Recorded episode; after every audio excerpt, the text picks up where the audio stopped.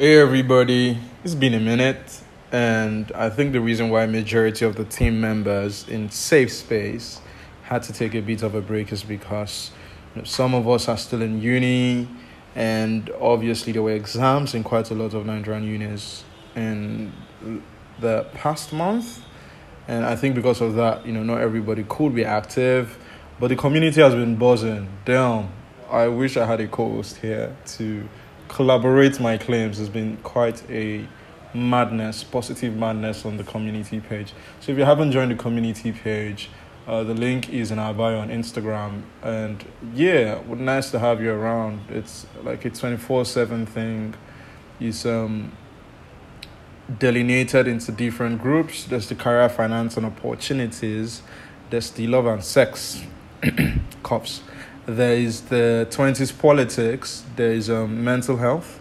Health. I think it's been renamed to health now, if I'm correct. And there's fun and games where it's just vibes, you know, trivia, if you like quizzes, matchmaking as well. I don't think I need to ask if you like if you like matchmaking because I suppose everybody does.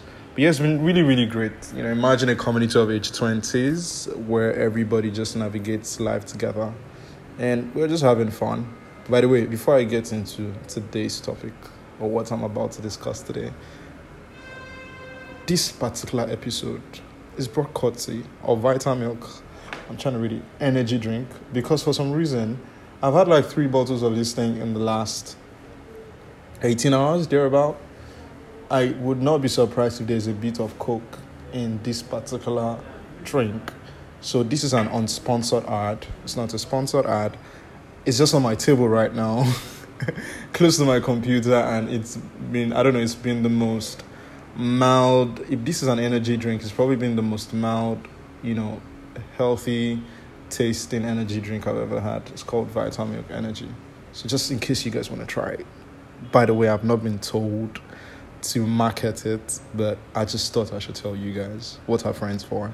So now today's topic. I feel like um nowadays, I feel like most dreamers are inhibited by the insanity of algorithms, the pricey cost of marketing, as well as the elegance of a rollout. And I know I wrote in my notes a while back, and it was also the subject of discussion in the career, finance, and opportunities page. When I started making music, which was years back in uni, um, I'm grateful I started at that very point in time and didn't care so much about what the barriers were or what society or what creatives at the time or my environment were telling me the barriers were, which was, oh, you need to spend on marketing, you need to pay, excuse me, this blog, you need to do this, you need to do that, which were really outside the concept of me just creating genuine art. And I think it extends just beyond the confines or purview of creativity. Uh, you know, that lady in tech, you know, that guy in tech, whoever it is who has had that very amazing business idea, learn to just start small. J. Cole once said, Life is all about the evolution. You can dream, but do not neglect the execution.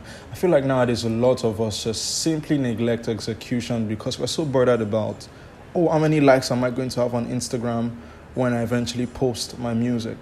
Um, how many people would really, you know, subscribe to that newsletter when I eventually decide to start?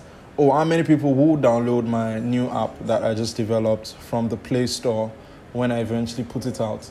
I understand, and I'm not neglecting the fact that marketing and you know the concept of visibility is very important. However, what I'm trying to tell you is that I would not be happy. Yes, I'm talking to you. I would not be happy with you if you make that a barrier to the execution of your dreams.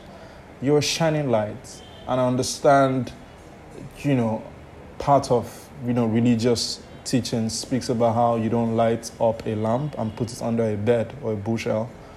But here's the thing as much as I'm not telling you to light up your lamp and put it under a bushel, I'm also telling you that your hesitation uh, to light up a lamp should not simply be premised on the fact that, oh, I need everybody to see this light. Obviously, you need everybody to see this light, but I'd advise that you light it up first, and then we can start worrying about how we don't want to put it under a bushel and want everybody to see the light. And you know, really, I'm going to probably read up from my notes. You know, I made some notes here.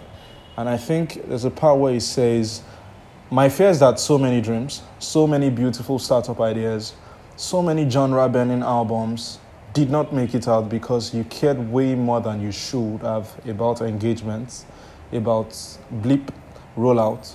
You started overthinking promo so bad that you eventually didn't create what you needed to promote.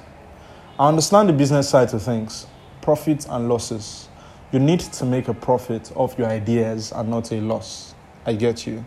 However, the biggest loss you can actually make is not letting your idea see the light of the day because you were too concerned about profits and losses. So, in whatever you're doing right now, I don't want to overflow the subject. And I'm sure there's somebody somewhere who picks this and who, at this very stage in your life, this is most relatable. Just make it happen. Let's make it happen.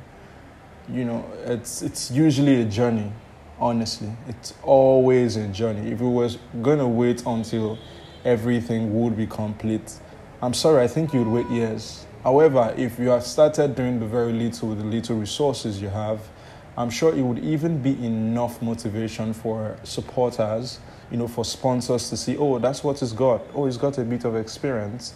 And, you know, that would catapult you to the next level as opposed to saying, you know what, because I don't have all my building materials complete, because I have not been able to finalize whoever the tenants or occupants of this house will be, then I won't start building the house. Please, the moment you can afford one bag of cement.